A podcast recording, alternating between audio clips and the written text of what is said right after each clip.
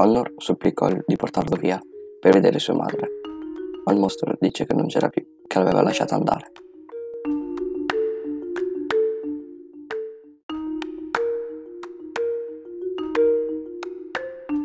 Connor supplicò di portarlo via per vedere sua madre, ma il mostro dice che non c'era più, che l'aveva lasciata andare.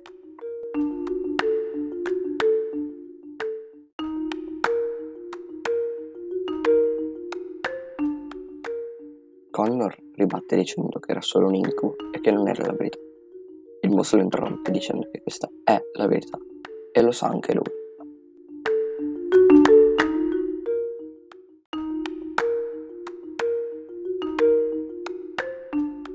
Il ragazzo si difende dicendo che era diventata pesantissima ed è caduta. Quindi li ha lasciato andare, compreso il mostro.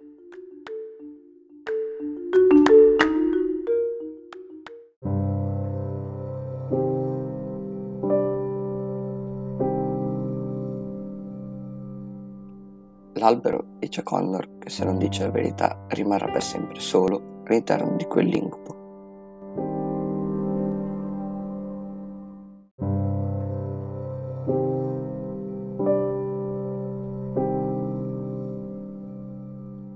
Gli artigli del vero mostro, nel frattempo, erano risaliti e questa volta afferrano Connor, che per lo spavento si butta per terra e inizia ad urlare.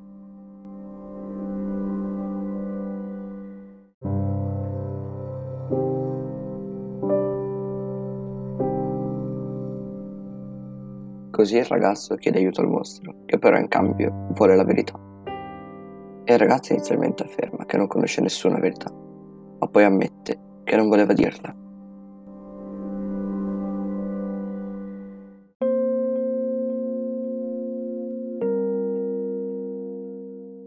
Il mostro a questo punto inizia a raccontare, dicendo che Connor l'aveva lasciato andare.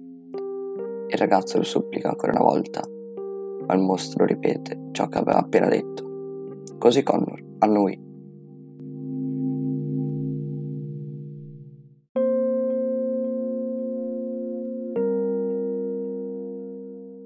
Il mostro a questo punto inizia a raccontare, dicendo che Connor l'aveva lasciato andare.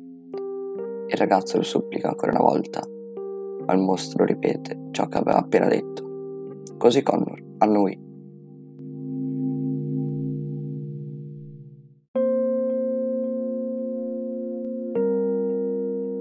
Infine dice che Connor voleva che cadesse.